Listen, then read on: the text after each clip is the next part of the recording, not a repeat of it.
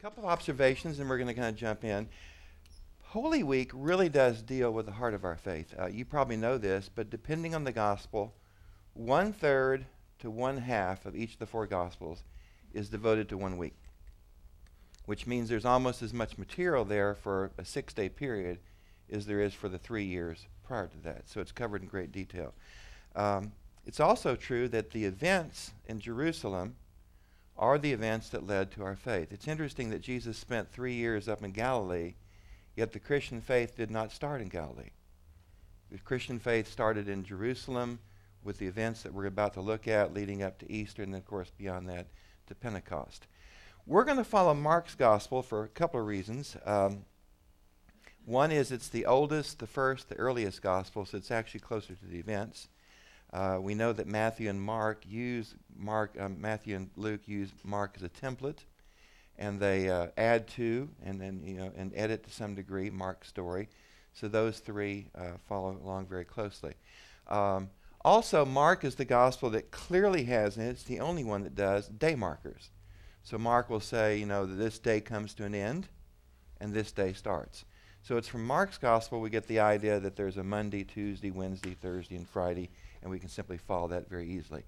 We are going to supplement with the Gospel of John because I know the stereotype of John is that it's, it's the spiritual gospel, which means it's a lot of theology and and Jesus says all kinds of things he would not ever say in any of the other gospels. I am the way, the truth, and life. But it's also true that the Gospel of John has uh, what's called more topographical data than the other three Gospels combined, which means John contains a lot of very accurate historical details that add a lot. For example, when we get to the place where Jesus was, was scourged, um, uh, I mean, actually, when he was in the temple and he uh, turned the tables over, John adds the detail that he actually used whips. So we'll use John several times today. Uh, we are going to focus on uh, Palm Sunday, and then we're going to look in particular at the, the part of the Holy Week that we normally skip over. Because normally, uh, if you went to everything the church offers, and most of us probably don't do that. But if you did, what would this would be the normal scenario? You'd be here for Palm Sunday. Then when would when would you be likely to show up again? Yeah, Easter for a lot of people. Ooh, just right over that. Uh, Monday, Thursday. By the way, it's the events of Monday that we skip that lead to the death of Jesus Christ. Okay? And the Gospels are real clear about that. It's what happens on Monday that results in him being killed.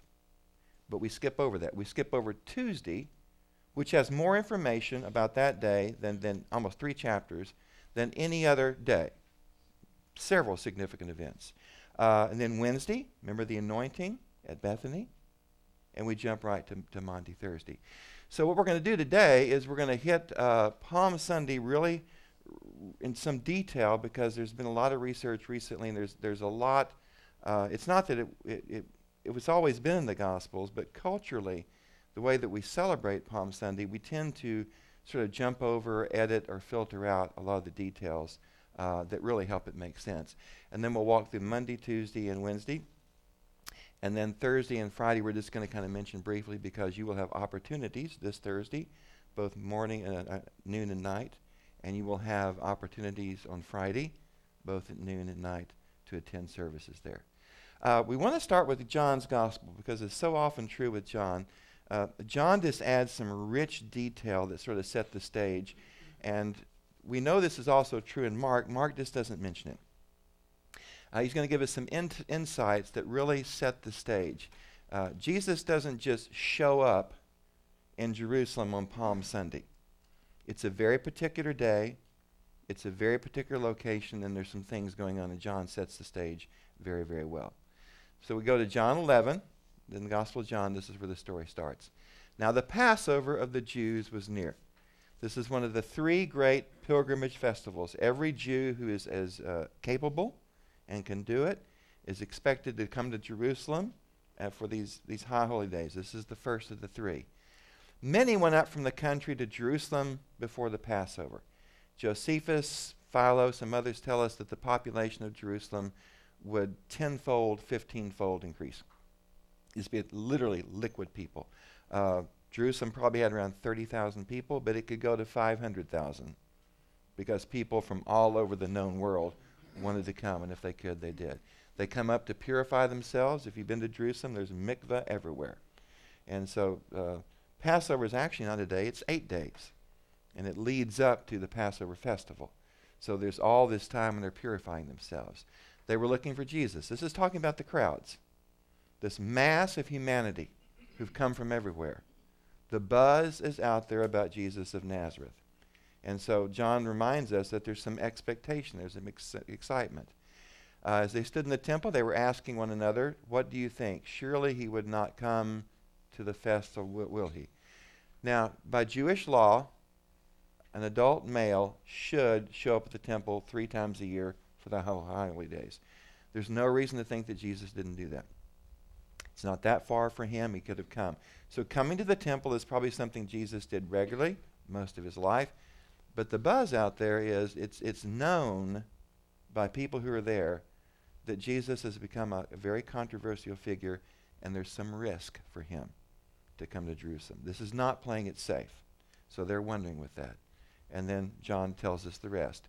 Now, the chief priests, the people who actually run the temple, and the Pharisees, not a group you normally get together, but that's what, what Mark says, had given orders that anyone who knew where Jesus was should let them know so that they might arrest him. So they're also looking for Jesus.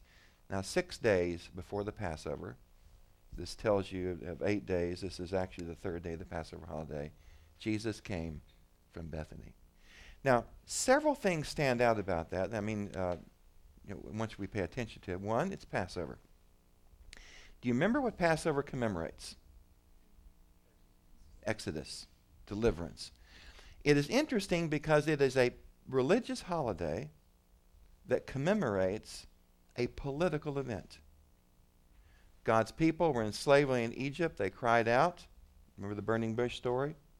Moses, uh, God, you know, selects Moses, sends Moses, you know, let my people go and they are freed, the ten plagues, the Exodus story.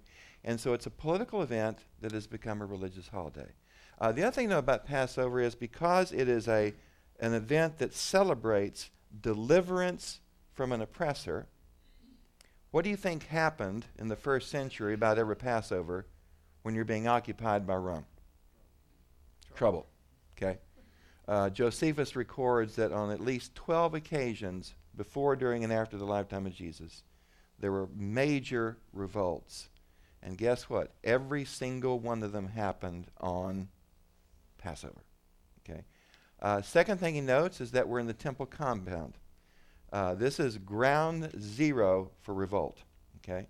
The temple is the most emotionally charged place there is for Jews. It's, it's holy. It's where God is. Uh, all the expectations are that the Messiah would come not to Galilee, where would the Messiah come? To the temple, to the Mount of Olives, and that things would happen there. So it's interesting that the revolts not only happen at Passover, the revolts also happen generally in the temple compound. We've got massive crowds. Now, if you got if you got an oppressive power who are governing, and they don't have an unlimited number of troops, do they like large numbers of people there? No, because that's just a prescription for disaster. Jesus' enemies are there. And we've already identified his enemies, according to the Gospel of John. Who are his enemies? The temple authorities, not the Jewish people. I mean, that's, that's some, some bad history, that, that, that, all that anti Semitism stuff. The Jewish people, Mark notes, the only reason Jesus is not killed on Sunday and not killed on Monday and not killed on Tuesday and not killed on Wednesday is every time Mark says is that the crowds protected him. The people love Jesus. The people who run the temple, not so much. Okay? Uh, that's where his enemies are. And the other thing we're going to see, and we're going to see it in spades here, is that Jesus has done a lot to set the stage. Mark tells us that before he came to Jerusalem, Jesus sent some of his disciples, unnamed, just some of them, he sent them ahead of him to prepare.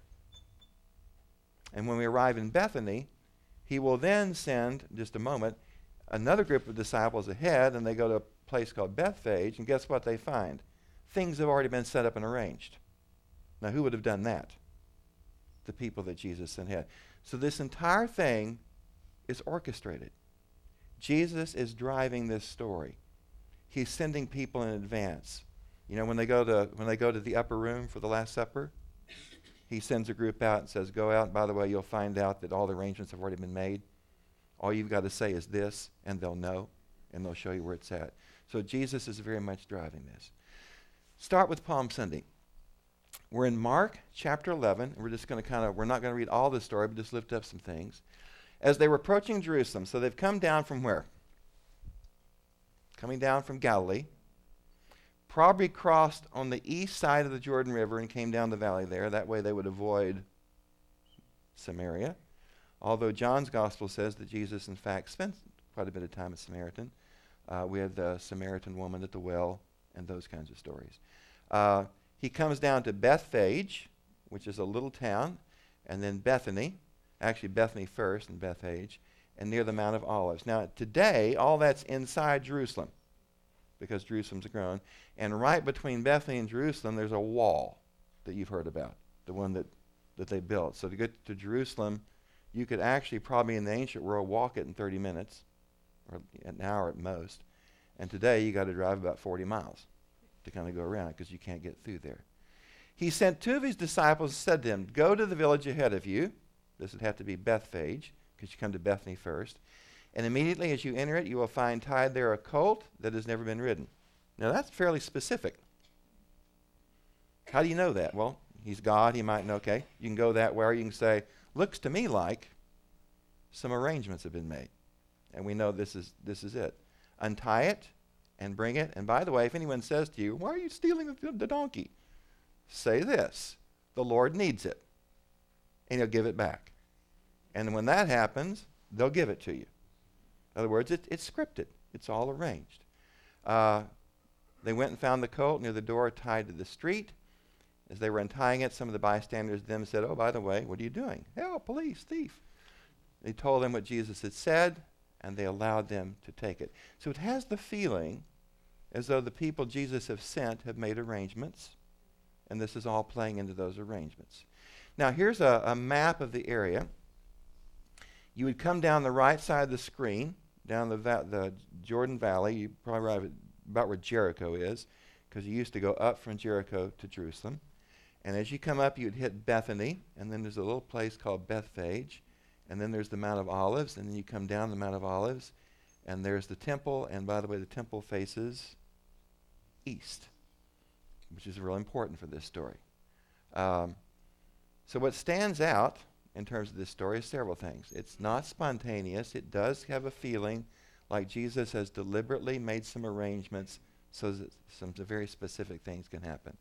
Uh, now, Jesus is going to do a series of symbolic and provocative acts, and these are, it, you could not think of three more symbolic acts he could have done that would have got attention, attention of people more. Why are all the people jumping up and down and screaming Hosanna? Because they've seen something. because Jesus has sent a message and because they've seen the message. First of all, he'll be mounted on a donkey. That's what we've just heard the story. I mean, this is, this is, this is staged, it's preset. He's going to get on the donkey and not ride it just anywhere in the world. He's going to come over the Mount of Olives and come down. He is going to be on the Mount of Olives. He's not coming in from the west, the north, or the south. He's coming in from the east. We might say it's the most convenient. It's also the, by far the most symbolic. And he's going to enter Jerusalem by the east gate. Now, if you've been to Jerusalem lately, there's anything about the east gate, remember Suleiman the Magnificent about a thousand years ago? He took big stones and blocked the gate. And then he put a Muslim cemetery in front of it. Because no Jew will cross the cemetery. Now, what do you think he was doing? He didn't want anybody going through that gate. Because even a thousand years after Jesus, the same thing that's true for this story was still true. And to this day, that gate is sealed. And it's sealed as a very powerful message. So, all three acts get on a donkey, come down the Mount of Olives, enter the temple by the east gate. All three fulfill Scripture, and all three in the first century are things that the Messiah was expected to do. Here's what people thought when the Messiah comes, and they're, they're getting this from different places, mostly Zechariah. When the Messiah comes, the Messiah will mount a donkey. He'll come down the Mount of Olives and he'll enter the east gate. And then Jesus gets on a donkey, comes down the Mount of Olives, and into the gate. Do you get the message? Okay, it's loud and clear. Zechariah 9 9. Rejoice greatly, O daughter of Zion. Shout aloud, O daughter of Jerusalem. Lo, your king comes to you, triumph and victorious is he, humble and riding on a donkey, on a colt the foal of a donkey.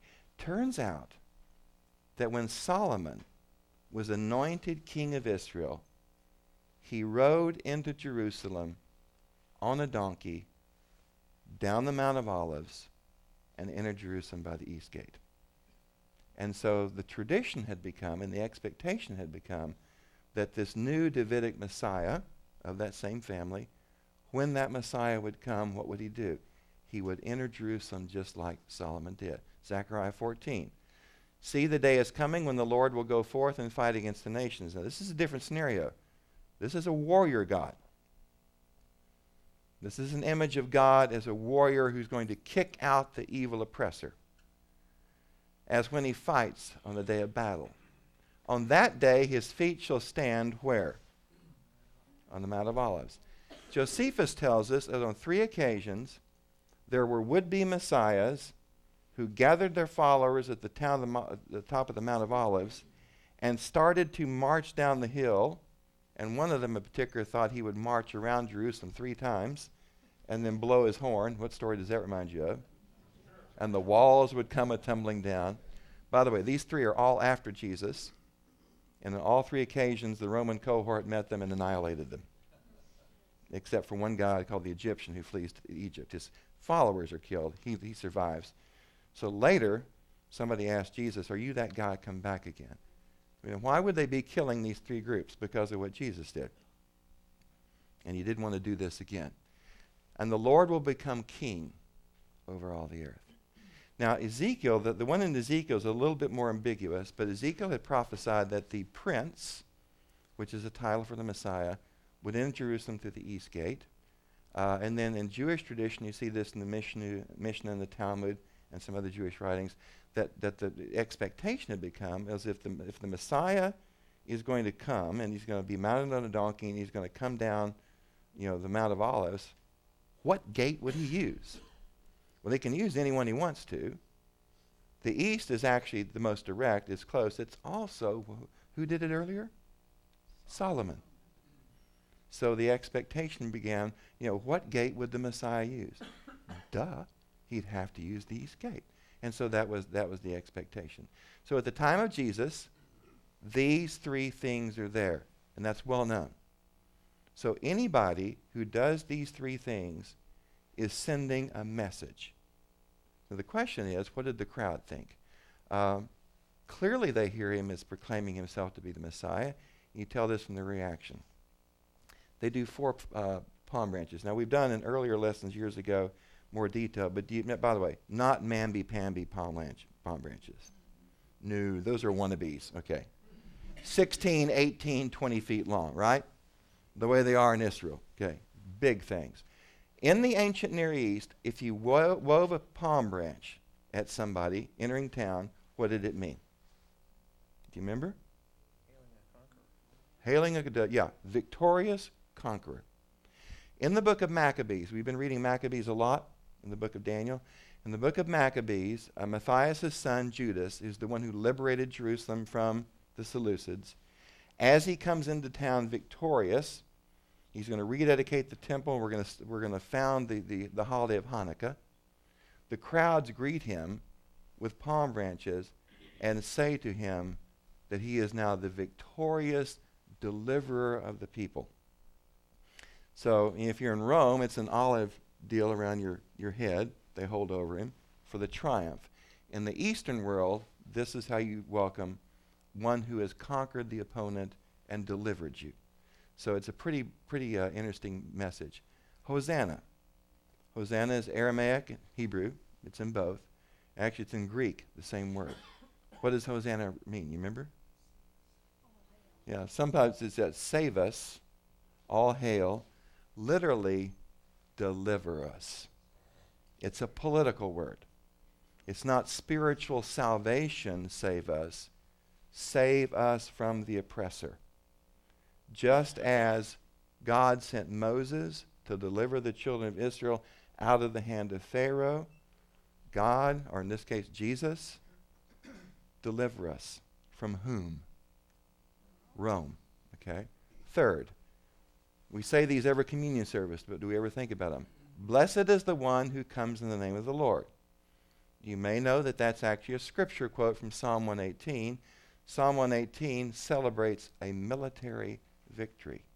Read it. Okay? Read it. And then the final one's the corker. Blessed is the coming kingdom of our ancestor David. Slight problem. There's already a kingdom in place. Who runs it? Rome. And if we're going to have another kingdom, Roman kingdom is going to go. Can you hear the crowd, what they're thinking? Hosanna, blessed is the one who comes in the name of the Lord. Kick Rome out. That's what they want. Now, that's not the Messiah that Jesus is, but he's deliberately evoked expectations that he is the deliverer. Uh, for to understand his other actions, there's one piece of evidence, other piece of evidence that's come sort of, it's, it's always been known, but it's been published recently. Um, do you know on that Passover, as the Passovers before, there was in fact two groups coming into town that day? I mean, this gives, gives you goosebumps. We don't know that it happened the same instant, but we know the two were coordinated with each other. You've got Jesus coming down the valley there over the Mount of Olives, coming into the East Temple. The exact same moment, you've got who coming in from the west? Pontius Pilate, with his cohorts and legions, coming to Jerusalem for a particular reason because he wants to be ready if all hell breaks loose. Because we know that it breaks loose with some frequency in Jerusalem on the Passover in the temple. And so he comes into town, and it's the original shock and awe, okay? You march in, you make a big deal about it. So this is literally what you have. Not the same instant, but essentially the same time. From one side and from the other. And some people say that one of the ways you can look at what Jesus did, it's a counter demonstration. Because the one that Rome does, Rome did every year.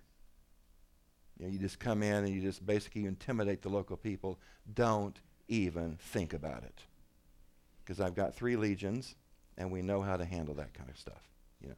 And at that same moment, or roughly, Jesus comes into town. Now, interesting, you got two crowds. Both of these processions have big crowds with them. Who's going to be on the west side with, with Pontius Pilate? Priests, Sadducees, anybody that's pro Roman, you know, anybody that wants to suck up to them, you know, uh, big time. Who is going to be on the east side with Jesus? Now, in the story of Holy Week, sometimes we, we, we talk about the crowds as though they're all one. They're not.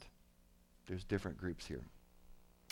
Palm Sunday then ends with a climactic and chilling statement in verse 11.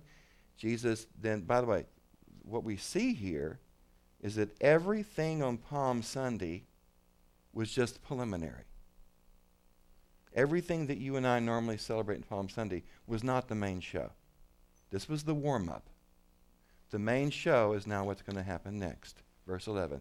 Then Jesus entered Jerusalem. He went into the temple, tinderbox. If anything's going to happen explosively, that's where it's going to happen. He looked around at everything, but as it was already late, he went out to Bethany with the twelve. Jesus had intended to do one more dramatic act, but daylight ran out and he couldn't do it. What does that tell you about Monday? He's coming back to finish what originally was part of Palm Sunday. So the stage is set, the crowds are provoked, there's a frenzy of expectation. Jesus is not able to do the last act because it's late, which takes us to Monday. What do you th- think the first thing Jesus does on Monday morning? From Bethany into Jerusalem, right to the temple. It picks up exactly where he left off. On the following day, he came from Bethany. He went into Jerusalem. He entered the temple. Uh, he began to drive out those who were selling and those who were buying. You know the story.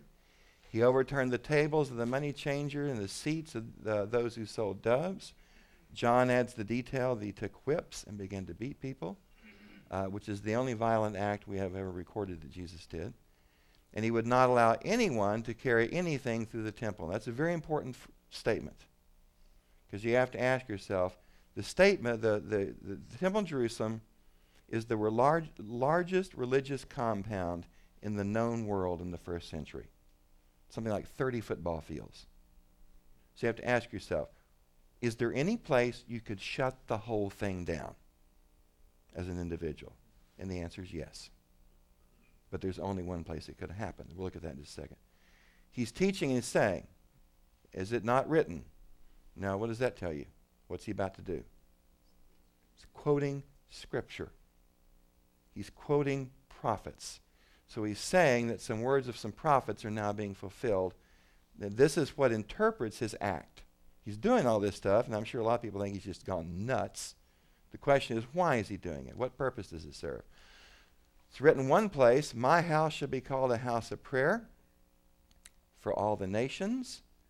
And now a separate quote, but you have made it a den of robbers. The first statement is from Isaiah. The second statement is from Jeremiah. So, where did it happen? Uh, northern wall. Uh, you know where the Wailing Wall is? Where the Jews go to? Okay. That's the wall that's on the, the back side over there. And to the right hand side of that, to be left as you face it, is where the Wailing Wall is. And then, then there's an unexcavated part. And then there's the what are called the Western Wall excavations that were just recently done. Some of us have been there, where the big stones the Romans tossed down are still can be seen. And what they noticed there is there's a series of little shops. And so what they now know is that this is a series of shops associated with the temple. Stuff was being bought and sold. It was the story where Jesus was at? Stuff was being bought and sold. So some possibility that's there, although more likely it was probably food. The other one, uh, this is called Solomon's Portico. It was a big covered area. Um, and we know from other writings that a lot of buying and selling of stuff is in there. So that's two possibilities. The problem is you cannot shut the temple. If Mark's right, if Mark is right that Jesus actually did, at least for a few moments, shut the temple down, you cannot do it from those two places. Where is the only place that you can do it? Well, it's right there. And we have a little bit of close up of it. This is what's called the Nicanor Gate because that courtyard there is the courtyard of the women. And then you have those little steps and that little wide deal there. Every animal that's going to be sacrificed has to be carried or led by the person offering it. And just on the back side, you can see the horns there, are where the priests receive it, take it, and sacrifice it, and sometimes give, you know, give the meat back to you. So, where is the one place in the temple one man could shut the puppy down? The Nicanor Gate. So, a lot of scholars think that, that if, if Mark's right, this has to be the location. Which is interesting because the rest of the week we find that Jesus is again, remember the, the widow's mite story? It's 15 feet from that location because it's at the treasury. So it looks like that Jesus is positioning himself inside the very heart of the temple, all the way in, and is going to do a series of prophetic acts at this location. So, what's Jesus doing?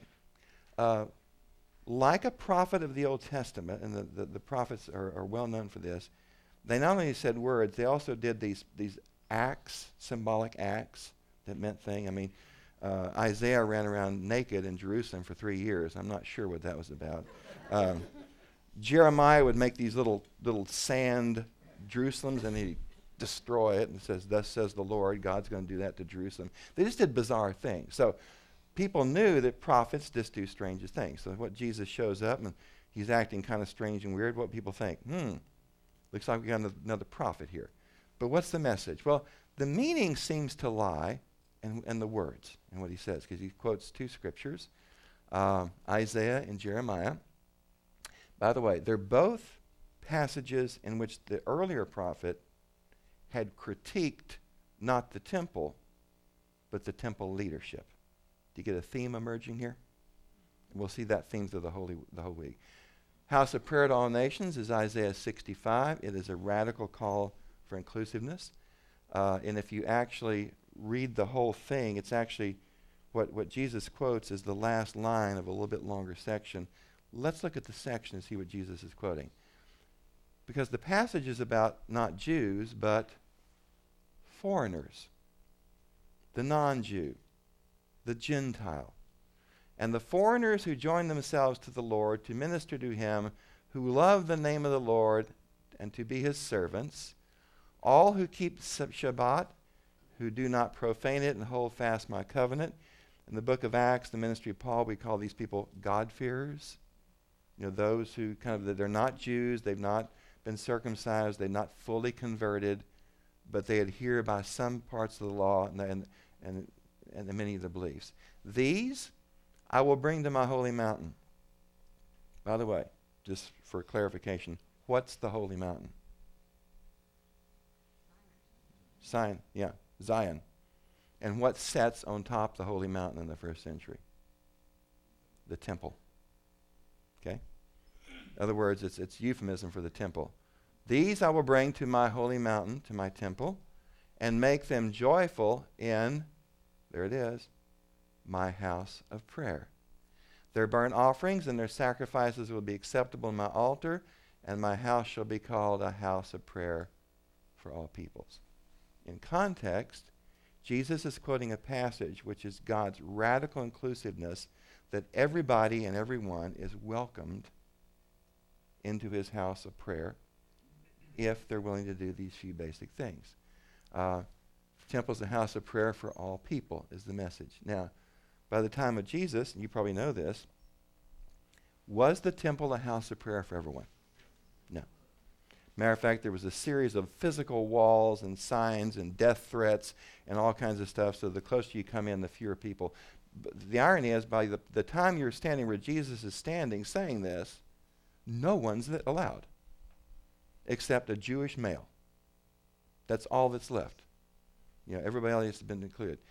Uh, the letter of Aristeas, you can Google it, we're not going to quote it fully, but the letter of Aristeas, which is from this period, talks about what makes Jews distinctive is that Moses gave us these iron walls, these palisades that hedged off us from the world.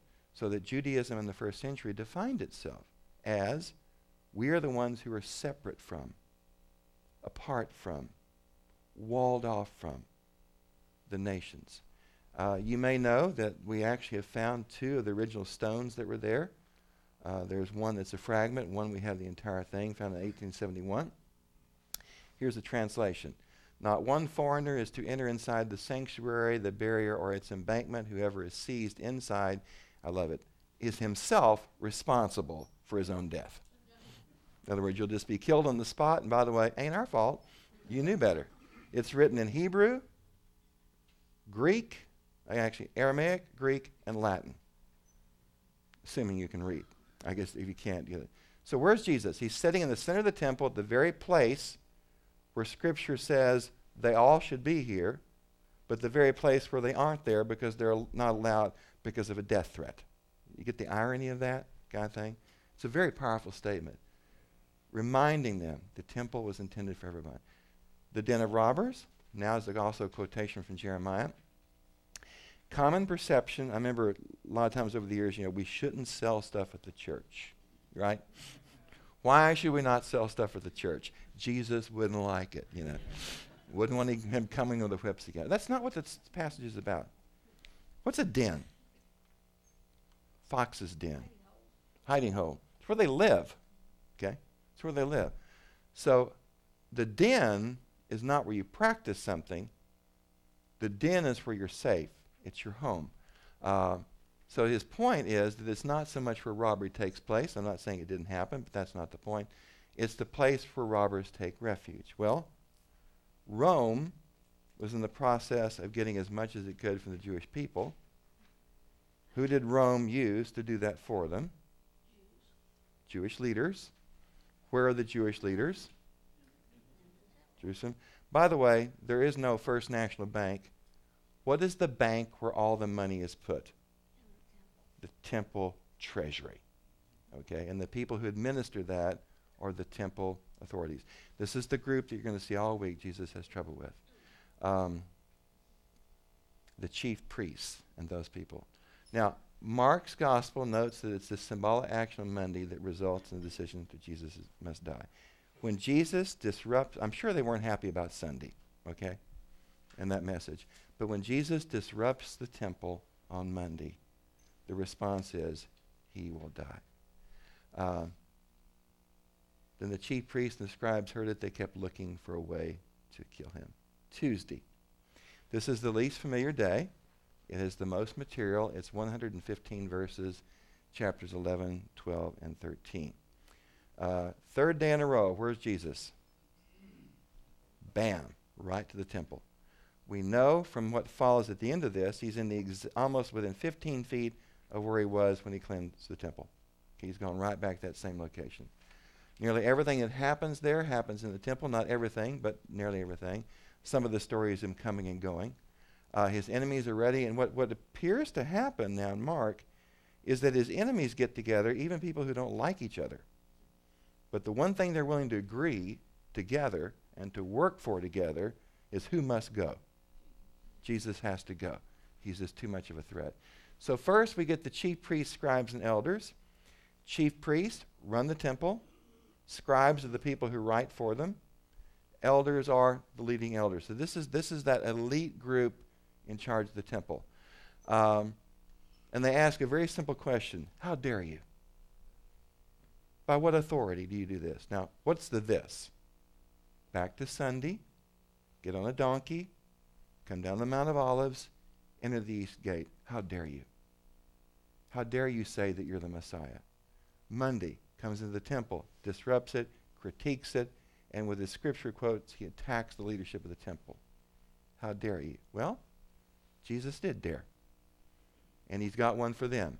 Here's his reply. Okay, you tell me about the baptism of John. Is it from God or not? Because you guys killed him. Okay? You guys killed him. So tell me. Now, the problem is if you say it's from God, then why did you kill him and ignore him? If you say it's not from God, the, the crowd loves John, and they will tear you to pieces. Okay. And he had them. And then Jesus tells the parable of the vineyard. What's the parable of the vineyard? Well, the vineyard has always been a symbol for the nation of Israel.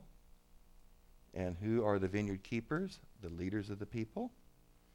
And it says that when they perceived that the parable had been told against them, they sought to kill him because they're not dumb. They knew what he was doing. Round two, Herodian, Pharisees and Herodians, not two people who would ever work together except on this issue. They are sent by the priests. The first group sends the second group, Mark says. What does that tell you? This is a coordinated assault. You know, round one didn't go well f- for the home team. Let's send round two in, you know. Their question's a great one. Is it lawful to pay C- tribute to Caesar, taxes to Caesar, or not? Slight problem with that question. Either way, you die. Okay. What if I say, no, you don't have to pay taxes to Caesar? What's my life expectancy? Short, okay? Because of whom? The Romans and the Roman authorities. Now, if I say, Sure, it's fine to pay taxes to Caesar. Who's going to exit me from this world?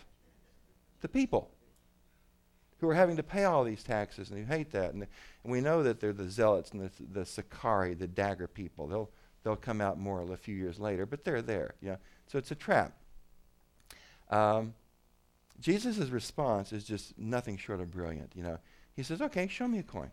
You know, Whose image is on the coin? Remember what they said? Caesar's.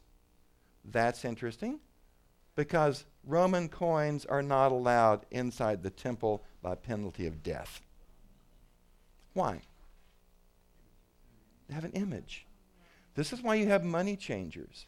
You cannot use Roman money. You have to exchange it for the Tyrian from, from the city of Tyre, the Tyrian drachma, because the Tyrian drachma has, has uh, nature images, does not have an image, violating the Ten Commandments, you know.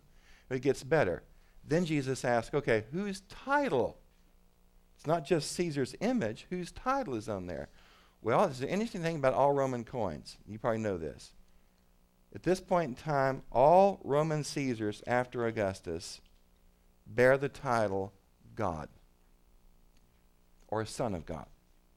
That's just part of the Roman theology. And so you get, remember, Divi. Anybody take Latin? God. And you see the little F, you can barely see it up there. They abbreviate it for filii or filius, Son of God. So Caesar's money proclaims him to be God or Son of God. You think there's an issue with that inside the temple. Slight issue, you know. It shows that they're collaborators, they are idolaters, and they're on pay, the payroll of Rome, literally. So, in that little question, Jesus shows these guys up for who they really are. They didn't want him dead before, they want him dead now. So, Jesus turns the table, he tricks them. Round three Sadducees. Sadducees are from the tradition of Zadok. Remember the who built the temple in the first place, way back? Solomon. Solomon's first high priest was Zadok. And for, for hundreds and hundreds of years, that was a hereditary father to son to father to son to father to son. And so when we get to the Maccabees, that Antiochus takes that away and just gives it to the highest bidder. Sadducees were of the tradition of Zadok. These are the high priestly families who are of the line of Zadok, and they had basically, they're still, they're not the high priest now, but they're still very, very important. They ask another trick question. This is a great one. Whose wife will she be in the resurrection? Remember the Levirate law? If a woman di- if a, a woman's husband dies, she has no male heir. The nearest male relative has an obligation to marry her, sire a male heir, so that the property can be inherited and the family name can continue on. So they've got this elaborate story. Suppose the first one dies, and the second one marries her, he dies. Third one marries her, he dies. Fourth one marries her, he dies. Fifth one marries her, he dies. Sixth one marries her, he dies. Seventh one marries her, he dies. Whose wife will she be in the resurrection? You know. Now, do you get the hypocrisy of that? Of all the groups in ancient Israel, what's the only group that did not believe in the resurrection? The Sadducees. So they've trumped up this fantasy story and this question about something they don't even believe in, thinking they've got Jesus kind of trapped in that. You know, it's just it's just one, it's a bizarre kind of story. Now, this may be why Jesus loses his temper. He just says, the original Hebrew, you're idiots. You're wrong. You don't understand Scripture, and you don't even understand God, and he refuses to even talk to them. You know. Four, the scribe. Now, in Matthew's version of this story, it's clear the scribe is hostile, and he's part of this coordinated attack. In the Gospel of Mark, that is not true. In the Gospel of Mark, he does not appear to be part of the attack. He appears to be somebody who's been watching on the sides. Guess what? He's just got quite a show. And he's impressed. Jesus is impressive. And he will, you know, so he comes forward, and this appears to be just a question he, he wants to know. By the way, this is one of the burning questions of the first century. We've got 614 commandments in the Old Testament. And in the oral Torah, which later becomes the Mishnah and the Talmud, there are over 6,000 more commandments. So you think you might want to know which ones are more significant. It's, it's a burning issue of the day and time. Um, so here in Mark, he does not appear to be hostile. He appears to be genuinely interested. He respects Jesus, what Jesus has to say. Uh, and remember what Jesus said? Slightly different, some different gospels, but he, Jesus, typical. Which commandments are greatest? He says, I'll give you two, and they are love God, love neighbors yourself. And the scribe says, Rabbi, dead on. You've got it. Another gospel, uh, Jesus gives them, but it's just two sides. Then this guy drops a bombshell that love of God and love of neighbor are more important than what happens in the temple. And where is this being said at? In the temple. It's more important than all the burnt offerings and sacrifices. Now, Jesus is not the only one who's now in trouble. Okay. Now, here's where it gets interesting. To this comment by that guy, Jesus says, You are not far from the kingdom of God. Okay, It's a remarkable kind of statement. Jesus uh, goes on the attack against his enemies. He sits down at the treasury, watches the wealthy uh, put in large amounts, and the widow uh, gives her mite. Uh, remember, uh, remember this place? This is where Jesus moves to. That's the treasury. He's still inside the heart of the temple, just right around the corner.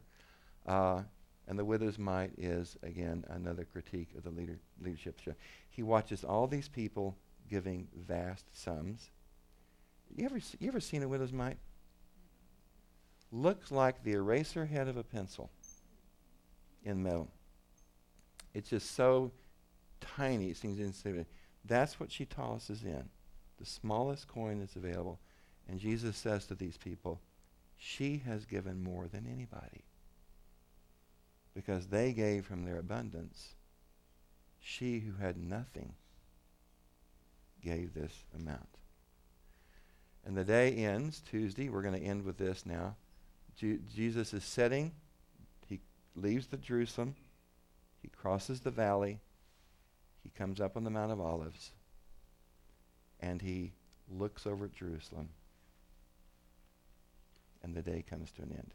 Jesus will not return to Jerusalem until he returns the last time for his death.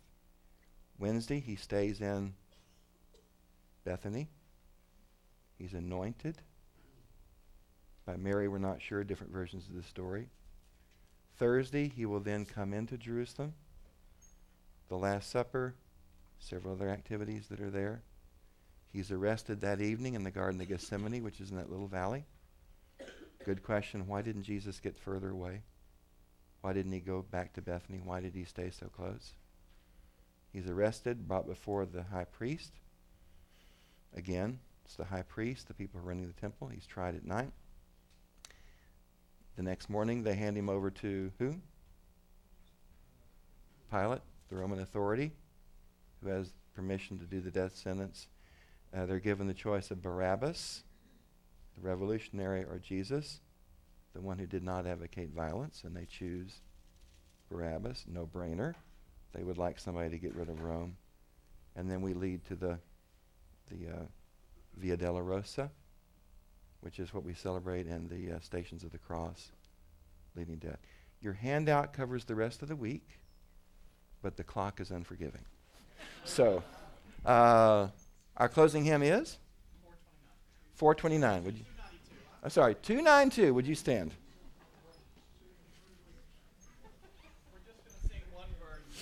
Wondrous Love Is This, number 292.